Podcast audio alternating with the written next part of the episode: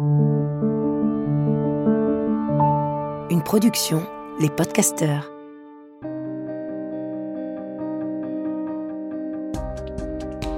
Bienvenue dans le podcast Cool Parents Make Happy Kids, le podcast pour kiffer sa parentalité. Je suis Anna Aeti et chaque semaine, j'ai le plaisir d'interviewer Charlotte Ducharme, coach, conférencière et auteur, qui vous partage ses réflexions et vous livre ses meilleures astuces testées et approuvées. Dans ce podcast, toute ressemblance avec des personnes existantes n'est pas fortuite, puisque chaque thématique s'appuie sur un témoignage d'un cool parent, comme vous. Cette semaine, l'épisode sera dédié aux enfants uniques. Parfois, avoir un seul enfant peut être un choix consenti et fièrement assumé par les deux parents, et parfois cela peut s'imposer à nous parce que notre conjoint ne veut pas d'autres enfants, ou bien parce que malheureusement, physiquement, avoir un enfant est un chemin semé d'embûches pour nous. Alors, dans ces situations, comment l'accepter Comment ne pas culpabiliser? Isabelle, maman d'un petit garçon de deux ans et demi, nous partage son expérience. Donc, elle nous raconte qu'elle a eu euh, des difficultés pour avoir euh, son petit garçon et que malheureusement, euh, elle est en train de se faire à l'idée qu'il n'y aura sûrement pas d'autres d'autres enfants à, venir à cause de ça, mais qu'elle se sent extrêmement mal à l'aise à l'idée de laisser son enfant sans frère ou sœur, comme elle dit. c'est un sujet qui l'a fait beaucoup culpabiliser et elle nous partage que, euh, faisant elle-même partie d'une grande fratrie, euh, elle sait qu'elle aurait euh, souffert d'être seule et, comme elle dit, de devoir gérer les aléas de la vie sans avoir le soutien de ses frères et sœurs. Donc euh, c'est vrai que les enfants uniques euh, peuvent souvent avoir euh, mauvaise réputation, entre guillemets.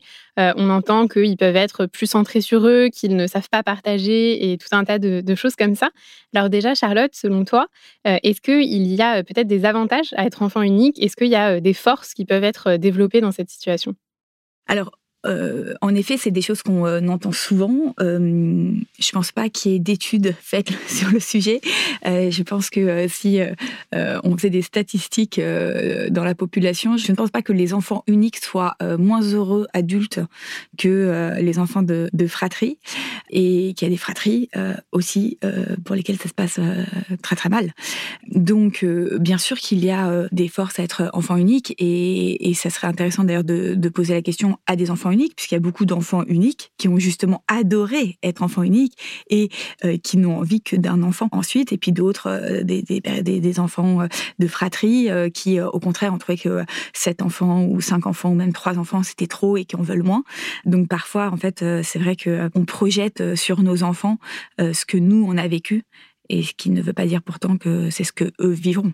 Alors Isabelle nous dit euh, justement qu'elle euh, redoute notamment le moment où euh, son fils lui posera potentiellement la question mais pourquoi est-ce que j'ai pas de frère ou sœur? ou qu'il dira le fameux je veux avoir un frère un frère ou une sœur. est-ce que tu aurais des pistes pour réagir à ça, des voilà des, des façons d'amener d'amener le sujet? Bah, je pense que c'est un super sujet pour Isabelle, pour justement, euh, pour pouvoir se préparer au mieux à cette question. C'est euh, avant tout euh, d'entamer ce chemin qui peut sembler difficile quand on n'y est pas encore arrivé, qui est de l'acceptation de cette situation. Euh, et plus Isabelle, tu vas accepter justement cette situation, et plus tu pourras euh, le dire avec euh, sérénité à ton enfant. Donc entamer euh, ce chemin, ça sera peut-être la, voilà, la plus belle chose aujourd'hui que, que tu peux faire. Est-ce que tu aurais une petite piste ou une, une question qu'on peut se, voilà, se, se, poser à soi-même pour commencer justement ce chemin? Bon, déjà, euh, voir que euh, c'est quelque chose sur lequel tu n'as pas de, pouvoir. Donc ça, je pense que c'est euh, important de se le dire. Donc on ne peut pas culpabiliser de quelque chose sur lequel on n'a pas de pouvoir. à partir du moment où on n'a pas de pouvoir dessus, ce serait pas tant de culpabiliser, ce serait peut-être éventuellement d'avoir de la peine pour projeté euh, pour son enfant qui lui aujourd'hui n'en a pas. Et plus c'est vrai qu'on a de peine ou qu'on se dit que notre enfant va être malheureux euh, sur ce sujet ou qu'il va mal le, prendre, souvent euh, plus on lui transmet aussi indirectement ses, ses, émotions. donc justement pour essayer voilà de d'accepter la, la, situation, c'est de voir en effet tous les avantages qu'il peut y avoir à être enfant unique.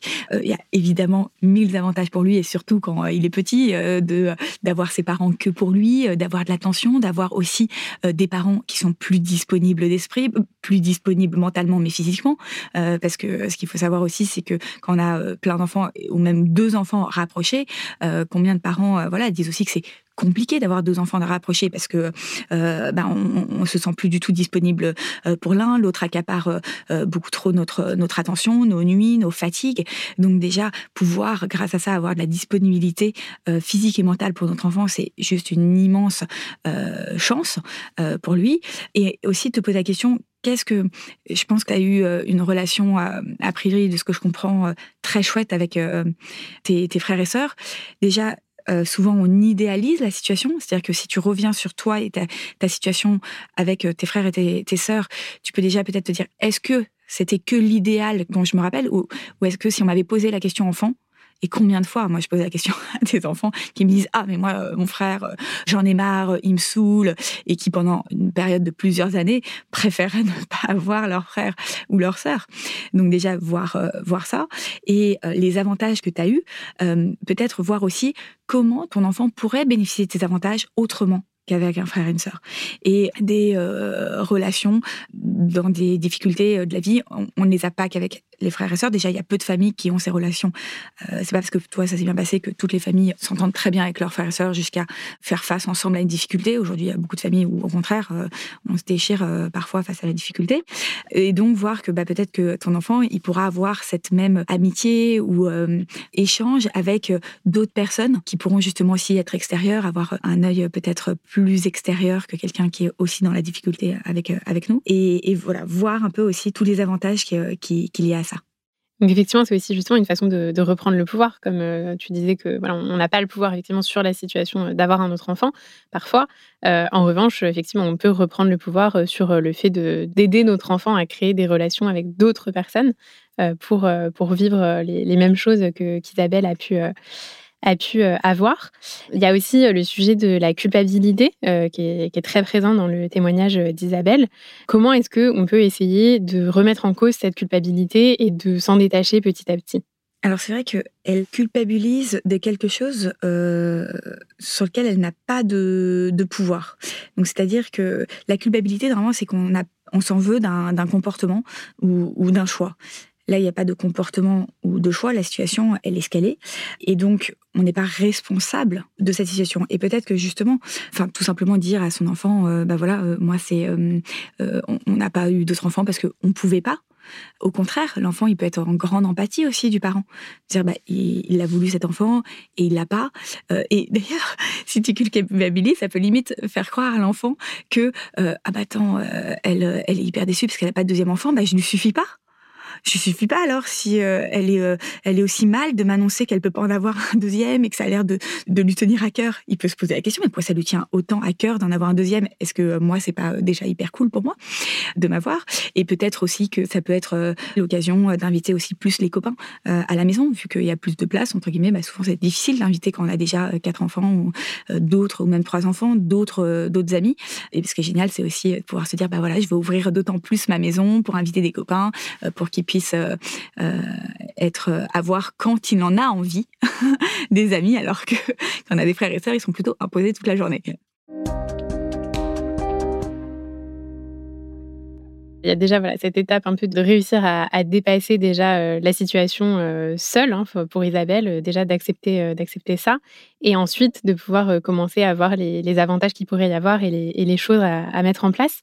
Est-ce que pour finir, tu peux partager une petite idée pour euh, potentiellement euh, justement quand euh, parce qu'elle nous partage aussi qu'une de ses craintes est liée au fait qu'ils peuvent se sentir seuls voilà être dans cette dans cette solitude.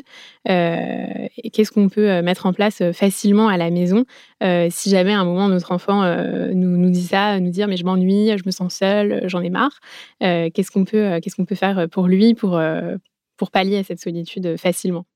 Mais déjà, il faut bien dire que quand il te dit ça, souvent, euh, on peut dire ah bah c'est vrai, euh, s'il avait un, frère et sœur, euh, il s'ennuierait pas. Alors qu'en réalité, euh, non, s'il avait un frère et sœur, il s'ennuierait pas, mais peut-être qu'il se disputerait.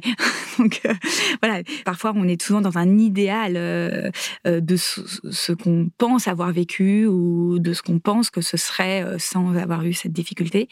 donc bah, je pense que vraiment ouvrir sa porte à, à des amis, c'est c'est très chouette et pouvoir aussi peut-être les, les, les, cousins, la famille, l'avantage aussi voilà de d'avoir qu'un enfant, c'est que bah, peut-être que tu peux plus facilement aussi l'envoyer chez ses cousins pour qu'il y, ait du monde et lui proposer d'inviter des copains. Et donc ça, à partir de de 3-4 ans, c'est enfin 4 ans, je dirais, c'est juste génial de pouvoir avoir plein de copains à la maison pour lui.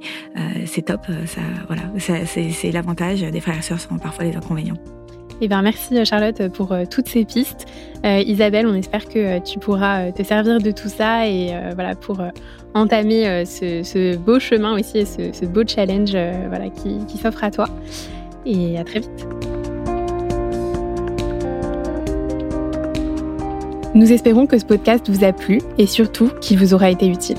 Je vous invite à prendre quelques instants pour réfléchir à ce que vous avez envie d'emporter avec vous.